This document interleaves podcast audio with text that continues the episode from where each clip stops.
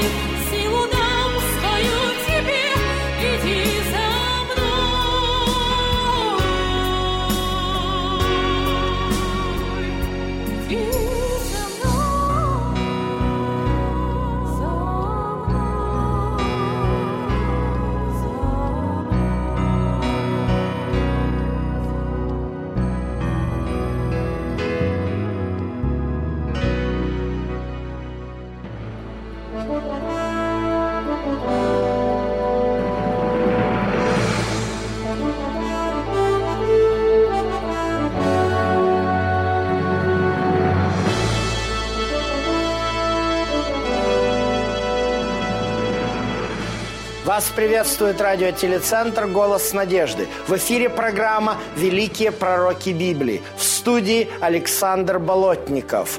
Их называли большими пророками – Исаия, Еремия и Иезекииль, авторы самых больших книг Священного Писания, трудно понимаемых современным читателям, однако без которых настоящий облик Библии невозможен.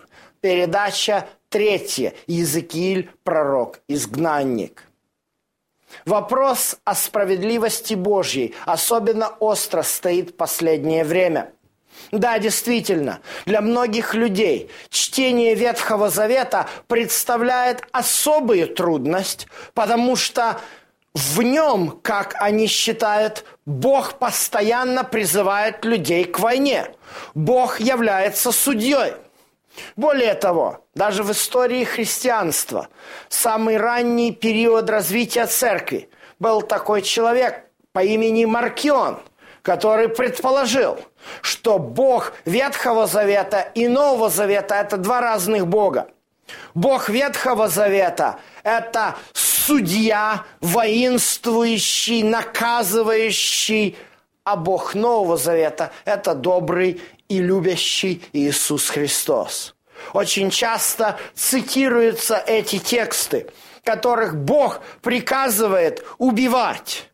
Так, например, цитируется книга пророка Иезекииля, 9 глава, где Бог говорит, «Да не жалеет око ваше, не щадите старика, юношу, девицу, младенца, жен, бейте до смерти».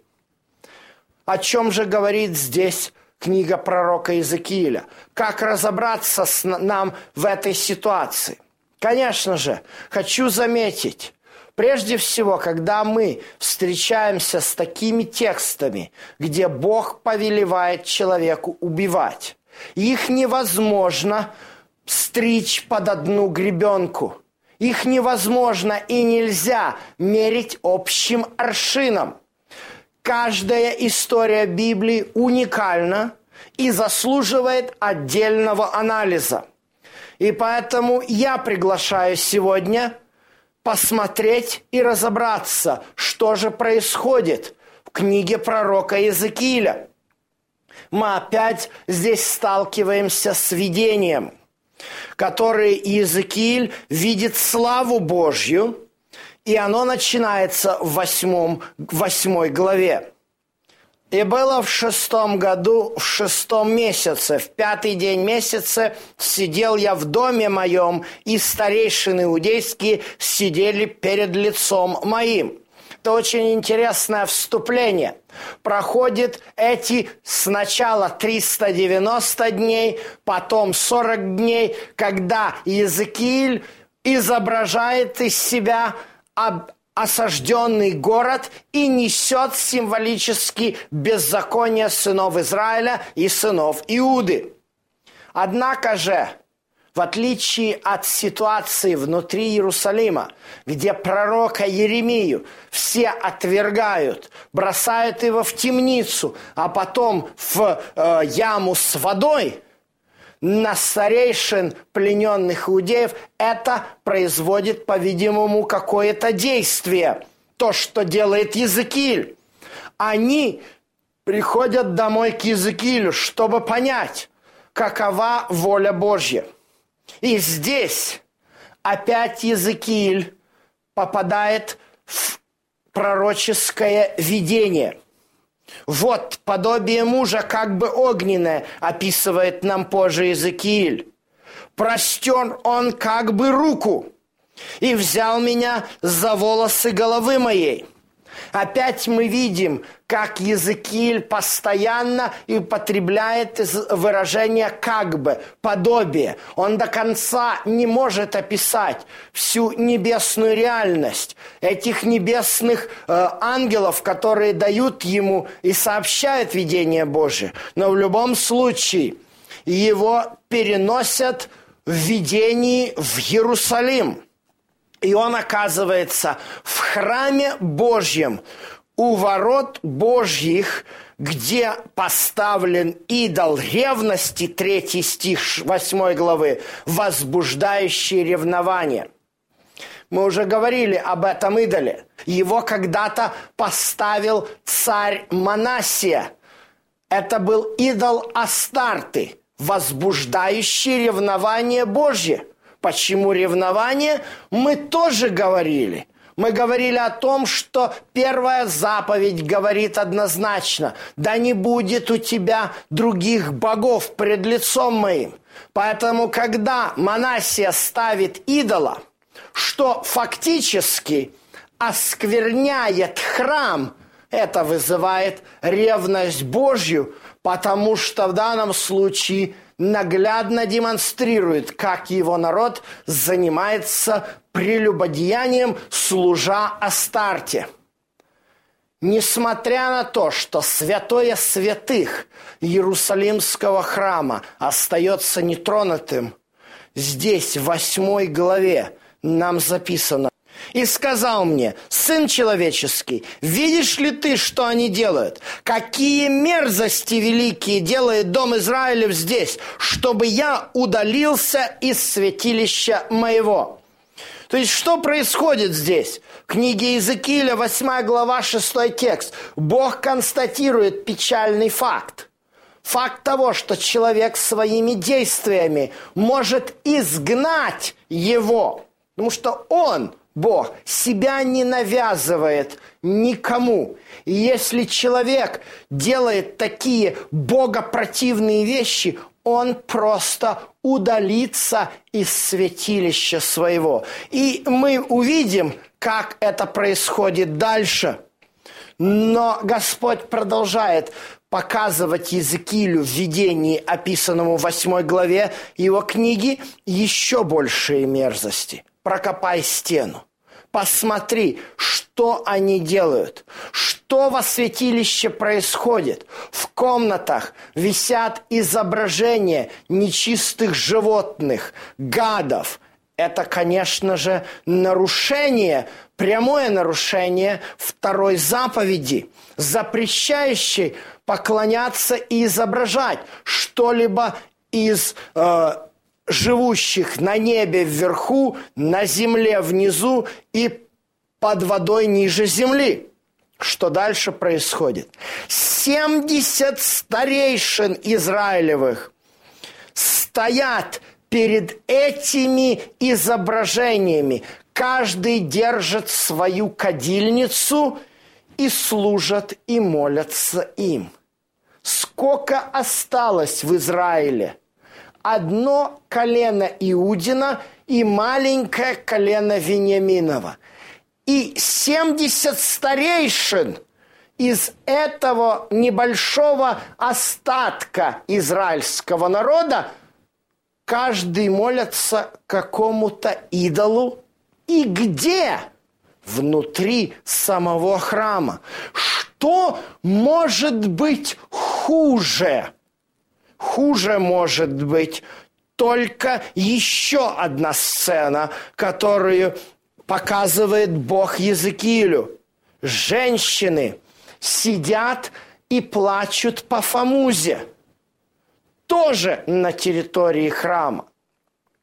Фамуза – это э, известное божество плодородия – что происходит с ним каждую весну, когда начинается засушливый сезон, Фамуза умирает. А каждую осень, когда начинается дождь, Фамуза воскресает. Таких э, божеств плодородия масса. Молох один из них, и ему в долине сынов Еномовых царь Манасия приносил жертву детей.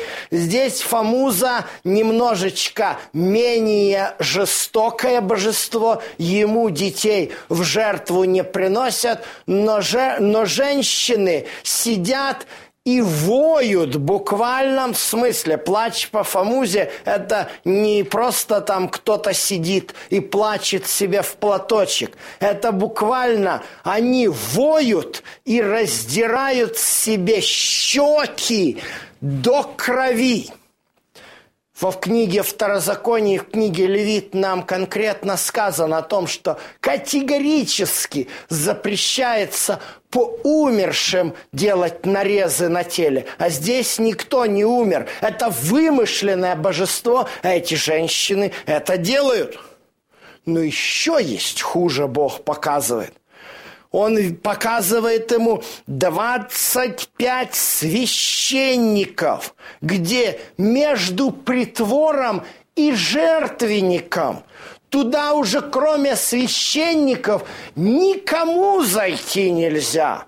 И между притвором и жертвенником стоят священники, и повернуты они своими спинами к святилищу а лицами повернуты они к солнцу и поклоняются Богу солнца. Куда уже дальше Богу терпеть?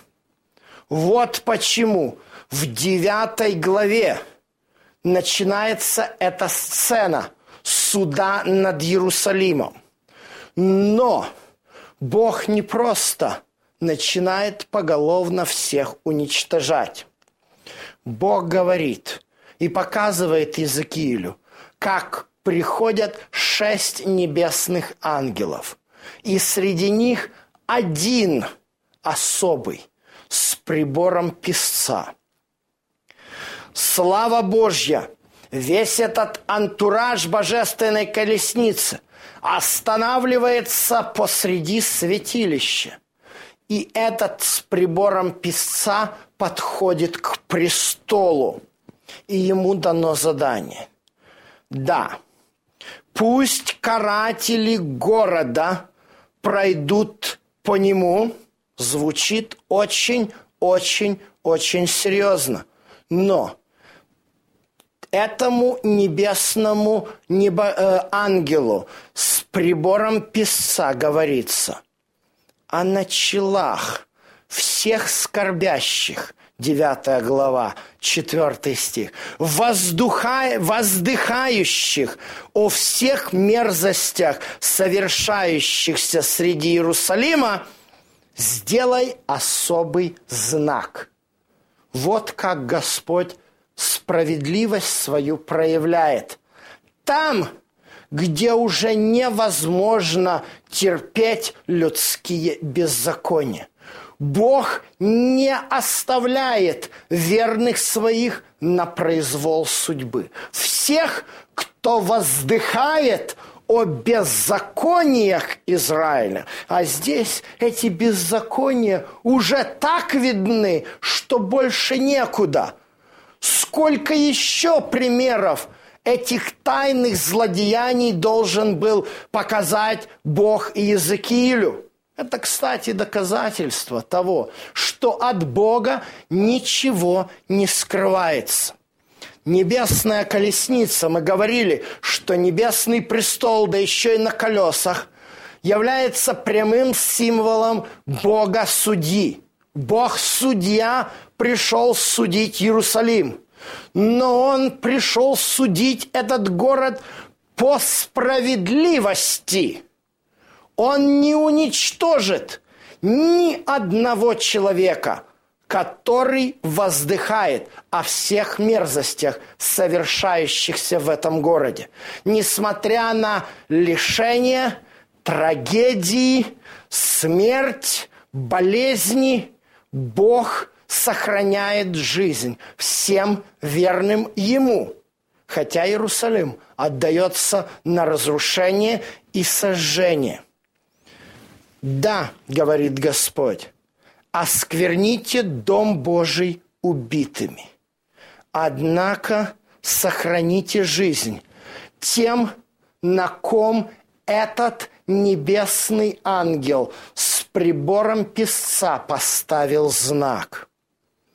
И после этого Языкиль наблюдает еще одну очень грандиозную сцену – Видел я вот на своде, который над главами Херувимом, как бы камень-сапфир, нечто похожее на престол было над ними. И говорил он человеку, одетому в льняную одежду, и сказал, «Войди между колесами под Херувимом, возьми полные пригоршни уг... угольев между Херувимами и брось на город» этот человек завершил свою работу, одетый в льняную одежду, и берет угли.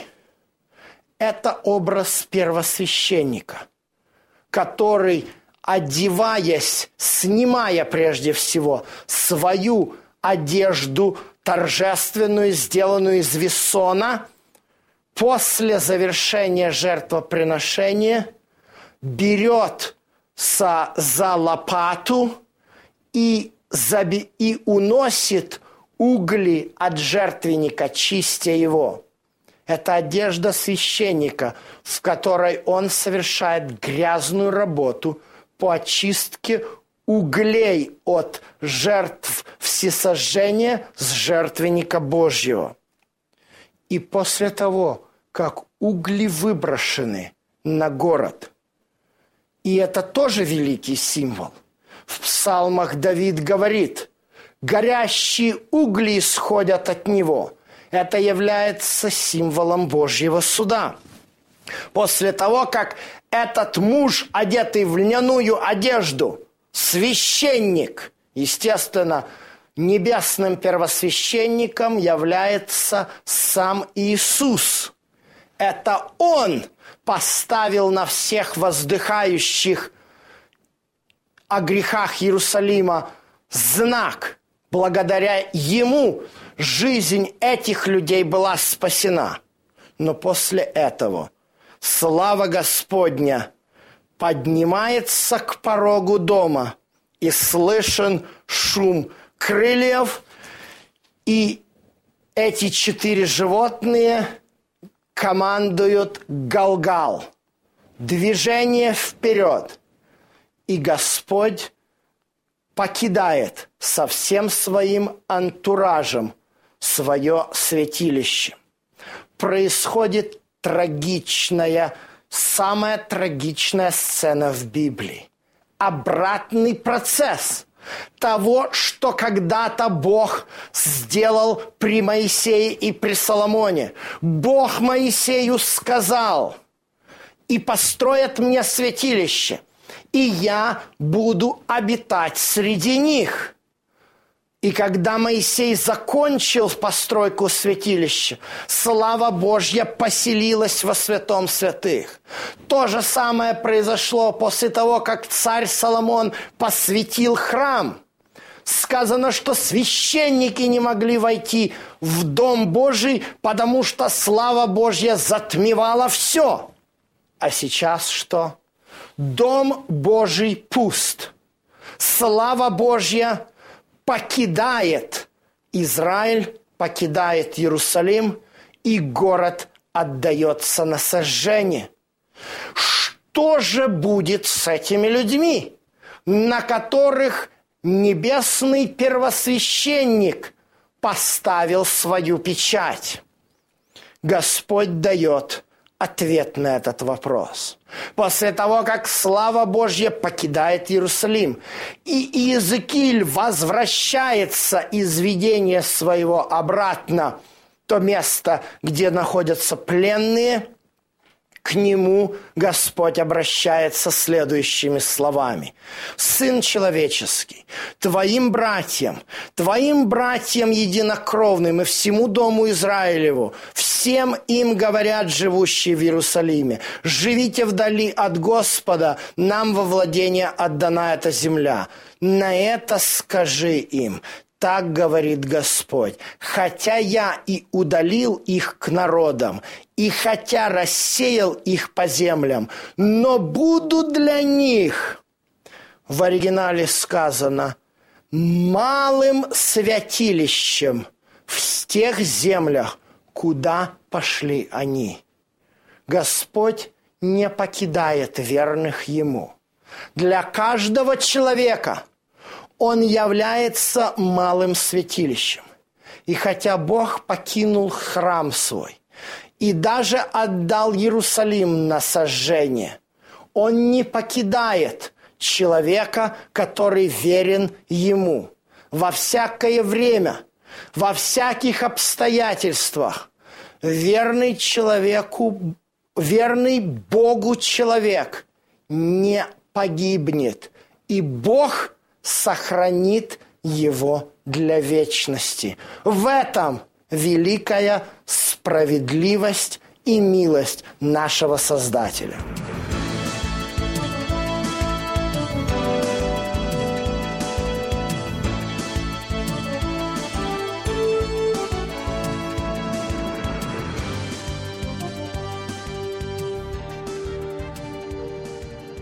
Дорогие друзья, вы можете оставить свои сообщения через WhatsApp и Viber по номеру плюс 7 915 688 7601 или позвонить нам на бесплатную линию, которая работает на территории Российской Федерации. Номер 8 800 100 ровно 1844.